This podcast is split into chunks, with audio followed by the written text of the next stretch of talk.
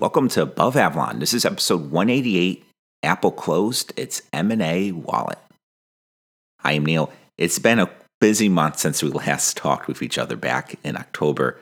Two quick announcements. The first one is about this podcast.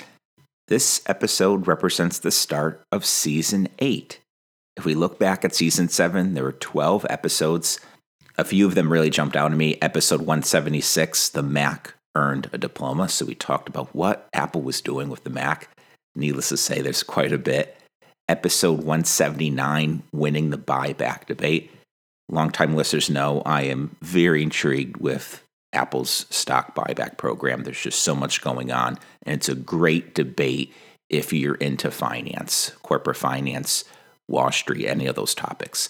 Episode 180, 100 million risks. So according to my estimate, 100 million people now wear an Apple Watch. So that episode was about that. We talked about Apple retail, a topic that is very important to the Apple story, but I don't think it gets as much attention as it deserves. And then most recently, episode 185, a Memoji Bridge to Mixed Reality. I have a feeling in the coming 2 to 3 years, we're going to be talking more about mixed reality, AR. It's not quite time just yet, but I think it's going to be. And in today's episode, what we're going to talk about is Apple mergers and acquisitions, M&A. We'll get to that very shortly. The other announcement I have to make is a personal one. And that is, since last episode was recorded, my wife and I welcomed our third child into the world, Rosalie.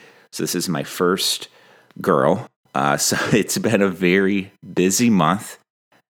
Crazy, hectic, but enjoyable. It's been a blast. Her two big brothers are having a great time as well with her. I did mention Rosalie over on Twitter and in the daily updates last month. So I know some of you did send messages over. My wife and I thank you for those kind words. With that, let's jump in today's discussion. We are going to talk about Apple mergers and acquisitions, shortened to M&A. And the reason why I make a big deal about that is last year, I recorded a video with Renee Ritchie over on his YouTube channel. And I think I just started saying Apple M&A. I just kept saying it. And in the comments, there were a number of people who didn't know what I was saying. Some of them thought I meant the Fighting League, M&A. So I've learned to, at first, make it very clear that I'm talking about mergers and acquisitions. Instead of saying that long phrase, you just shorten it to M&A. A few weeks back, I went through Apple's recently filed 10-K for fiscal year 2021. This is a document that companies file at the end of every fiscal year. You could think of it as a more comprehensive version of the 10-Q. If you're into analyzing companies, company finances, 10-Ks make for a very interesting read. When I went through Apple's recently filed 10-K, one number jumped out at me. It wasn't the record iPhone sales, strong margins, or phenomenal free cash flow. Instead, it was the lack of cash spent on M&A. In 2021, Apple spent just $33 million on business acquisitions. That's a record low for Apple with Tim Cook as CEO. It's a number that deserves further investigation, as Apple's M&A strategy and philosophy play a big role in how Apple was able to get to where it is today. But before we go any further, I did want to talk a little bit about where this number, $33 million, came from. We know it's from the 10-K, but specifically, every quarter, Apple reports the amount of cash spent on M&A in the cash flow statement via payments made in connection with business acquisitions. That line item is found within investing activities. In addition to those business acquisitions, which I think most people traditionally view as M&A, Apple also reports the amount of cash spent on acquiring intangible assets. A great example of this may be patents. So a large patent portfolio, there could be a pretty decent dollar figure attached to that. Apple reports that cash spent either two ways, and there has been some changes over the years, so I went with both ways. The first one, payment for acquisition of intangible assets, clear enough, and Apple most recently started using other. So it's a catch basin. I'm sure there are other things included within that, but for our discussion, just simply assuming that that includes intangible assets, I think that is good enough. I think that gets the point across. It is important to note these totals do not include or reflect payments tied with capital expenditures, property, plant, and equipment. That is a different topic. For a company as secretive as Apple, these line items are among the first things to check out when the company files 10-Qs and 10-Ks, because only a fraction of Apple's acquisitions are ever announced or known via press release or blog post. However, as the saying goes, cash flow doesn't lie. Whatever Apple spends on acquisitions will appear in the cash flow for all to see. And today's discussion and episode are byproducts of that disclosure. Earlier this week over at AboveAvalon.com, I published an article, Apple's Extremely Quiet Year for M&A.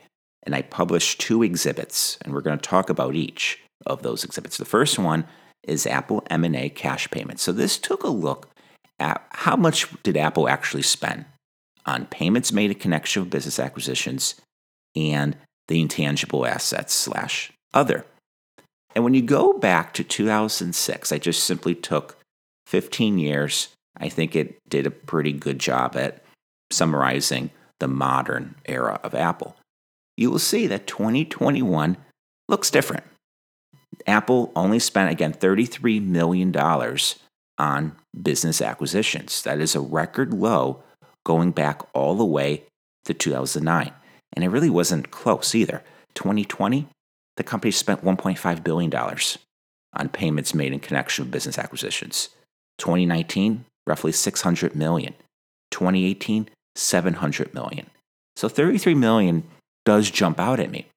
And then when you look at Apple payment for acquisition of intangible assets and other, there were some of that in 2021, it's about $600 million. But even that, 2020, it was $800 million. 2019, $1.1 billion.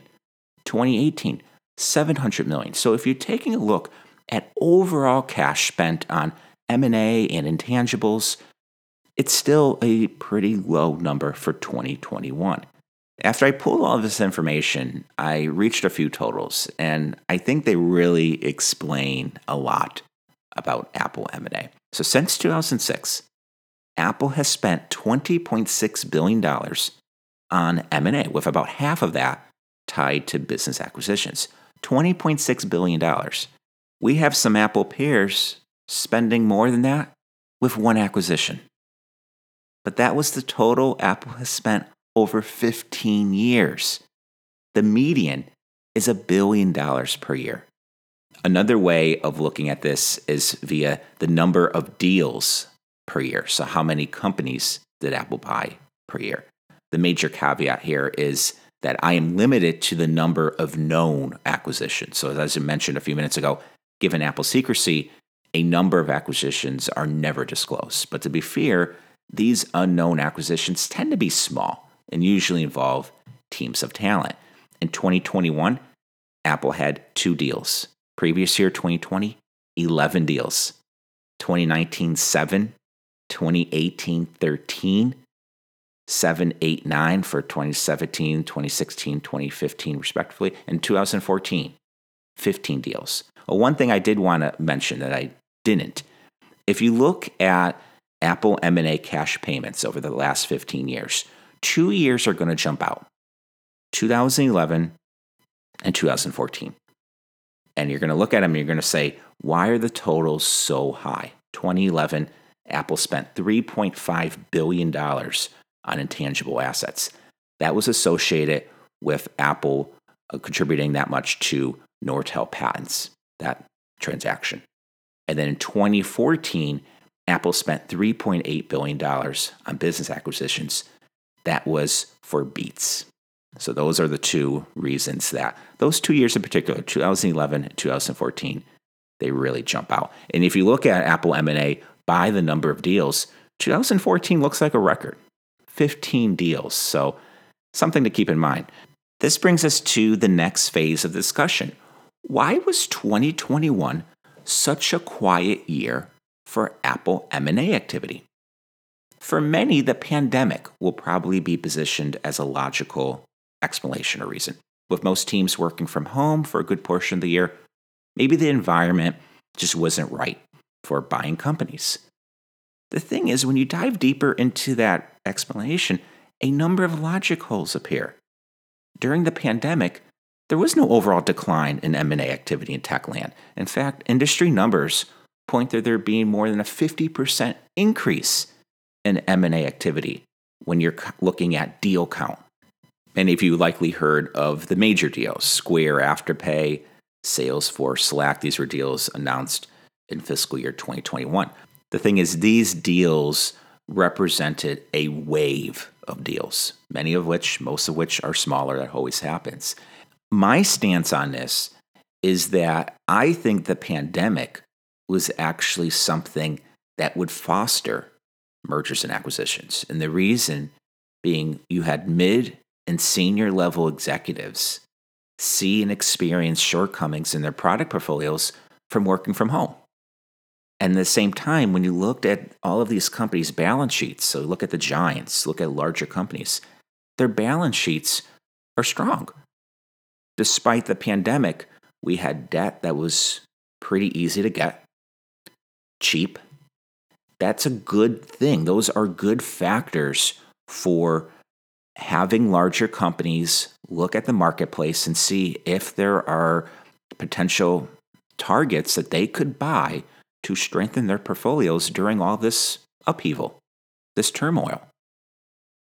And so I don't buy the idea that, well, Apple slowed down its M&A because most of its teams were working from home. I don't think there's much there.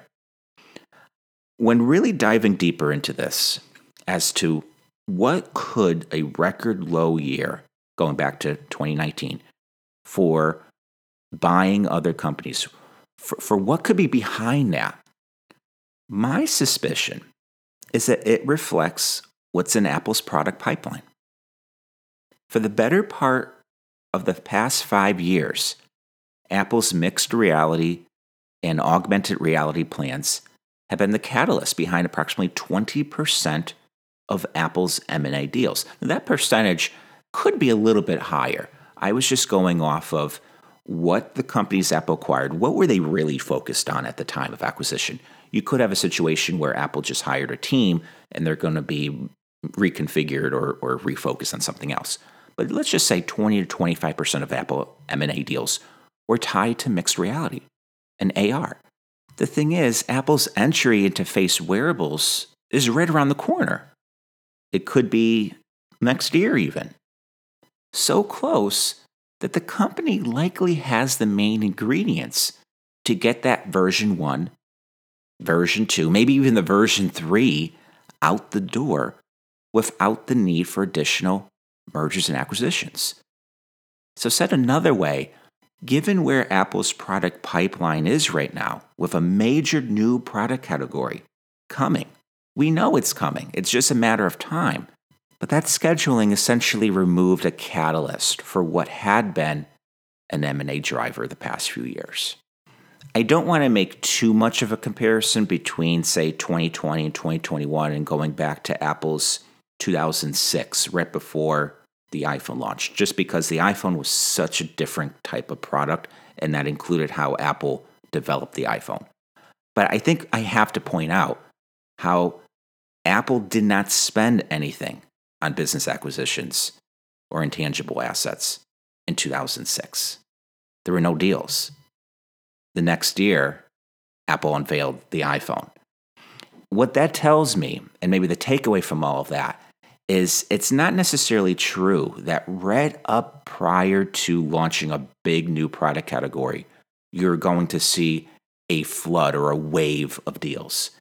Instead, that's actually going to occur a few years before. And I think it's logical. You're going to buy smaller companies. You need time to assimilate those companies into your company. For Apple, a lot of that means teams of talent. Well, you can't just hire a team of talent and have them produce a product 2-3 months later. It's probably going to be more like 2 to 3 years later. And so just because M&A goes down, that doesn't necessarily mean that, oh, well, Apple must not have things that they're working on. The product pipeline must be getting pretty bare or pretty empty.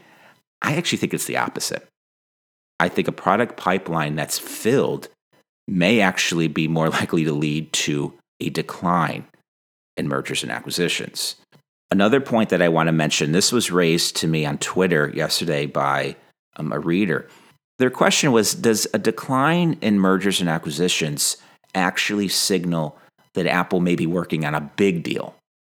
And again, I think that's a logical question to wonder, but I don't think the answer is yes.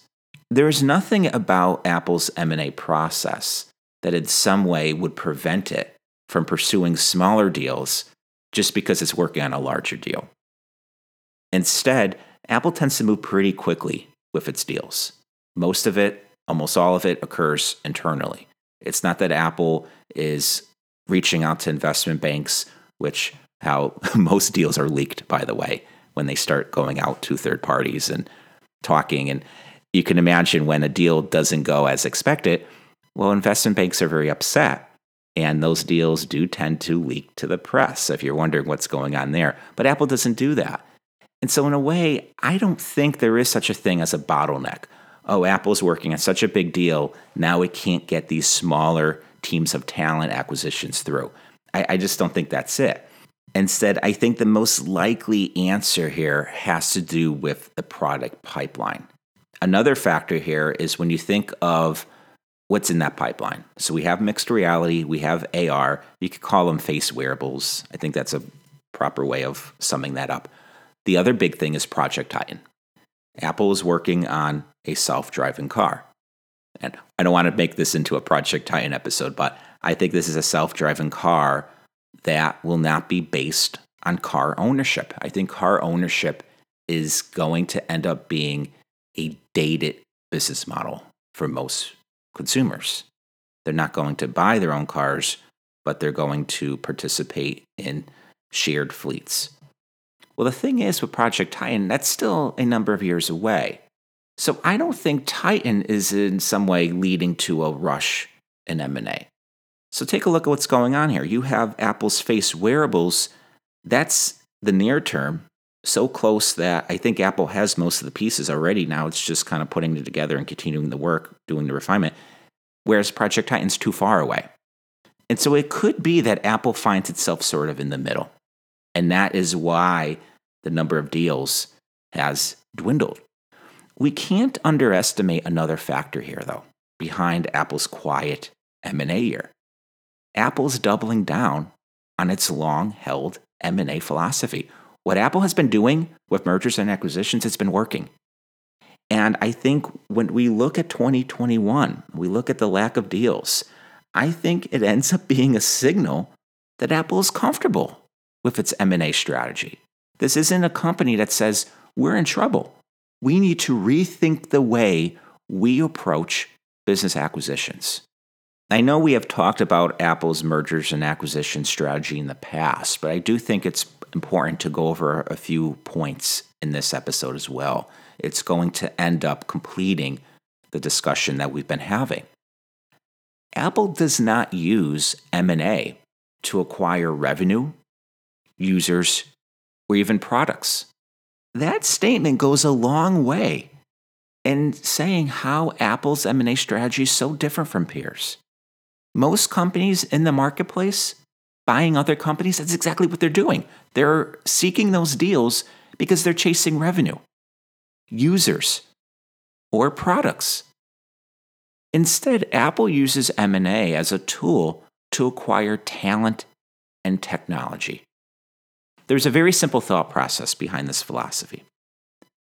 Apple feels that the product development processes that it has in place within the company lead to the best products capable of delivering premium experiences. That means management is not interested in circumventing these proven processes by acquiring established products that have already gone through another company's development process phase. Instead, Apple is looking to fill talent and technology holes that may become apparent during its own product development process. We can look at a few previous M&A deals as examples of this. We'll start off with the Beats acquisition in 2014. I don't think that was about Apple getting its hands on a wired headphones business. Instead, it was about getting music streaming assets and the people behind those assets. The Shazam acquisition in 2018 wasn't about acquiring a network of users, but rather about content recognition technology that could come in handy for AR and mixed reality. Dark Sky wasn't about acquiring App Store revenue via a paid weather app, but rather about building the Dark Sky API focused on hyperlocal weather into the Apple Wearables platform. Beddit wasn't about acquiring a sleep tracking accessory, but rather the complicated algorithms related to ballistocardiography, the method of detecting heartbeats and breathing rhythm from small movements like cardiac contraction force. The reason Apple's M&A strategy works so well for the company is that it keeps management focused on developing great products and not trying to quickly grow the user base or revenue. Those items, users and revenue, are byproducts of a successful product development process. Said another way, the way for Apple to succeed from a product and financial perspective is to bet on itself and the processes that it has developed over the past 2 decades. Most companies in tech land use M&A in the complete opposite way. They are buying companies that either already have established users, established revenue, or established products, and they end up treating those acquisitions more as bolt-on transactions. So they are essentially just taking this new company that they just acquired and just kind of attaching it to the existing company. Apple doesn't do that. One final point that I think is crucial here. There is a connection between Apple's M&A philosophy and its capital return strategy. For years, Apple has been criticized by outsiders for using excess cash to buy back shares instead of buying other companies. The suggestion that Apple should have bought Instagram, Disney, Spotify, Fitbit, Tesla, Peloton, Netflix, the list goes on, all miss a crucial point. They never consider how Apple thinks about the world. The way forward for Apple isn't to use M&A to expand its product line with established products designed to stand on their own. Instead, it's to use M&A to reinforce its product development processes by filling asset holes that will inevitably show up because Apple's always looking to enter new industries. That strategy is going to result in excess cash. And that excess cash is then given back to shareholders via cash dividends and also share buyback. So there's a connection there. It's not that Apple is necessarily looking at these two entities, capital return and M&A, in vacuums. And I think when we have people saying Apple's making a mistake by not buying this company, not buying that company, oh, why are they instead buying back shares? Why are they essentially, in a way, buying themselves? Apple ends up betting on its existing product development process. That is ultimately what has gotten the company to where it is today. And management is confident in using M&A to reinforce that product development process. There will be evolution going forward. I think that's inevitable. But you're not going to see the type of transformation in which Apple looks at its product development process, says, this isn't going to work. Let's use M&A to completely redo it. I don't think there's going to be a need for that. And the reason is Apple's product development process, it's not designed to just come up with a product like the iPhone or an Apple Watch. That's not what it's about. It's bigger than any one product. Instead, Apple's product development process is essentially based on ideals. Technology needs to be harnessed to get the most out of it without having technology take over our lives. There are going to be inherent barriers between users and technology And the way of getting over those barriers is design. Those beliefs have guided Apple for the past 25 years. And they very likely are going to guide Apple for the next 25 years. Apple's M&A strategy is based on cementing those ideals into Apple's corporate culture. That's going to do it for today's episode. If you want more of this type of analysis and perspective throughout the week, check out Above Avalon membership. The cornerstone of membership is access to my exclusive daily updates all about Apple. These updates are emails. They're sent out Monday through Thursday, and they revolve around Apple business and strategy analysis, my perspective and observations on current news and the latest developments regarding Apple competitors, my Apple financial estimates, and of course, full coverage of Apple earnings, product events, and keynotes. If it is of interest to Apple, it is something I pay attention to in the daily updates. For more information, just head on over to aboveavalon.com. You can go to the daily updates page, scroll down, and you will see all of the story headlines going all the way back to 2015. That's going to give you a pretty good view of the types of topics discussed in the daily updates. To become a member, just head on over to aboveavalon.com and go to the membership page. It's either $20 per month or $200 per year.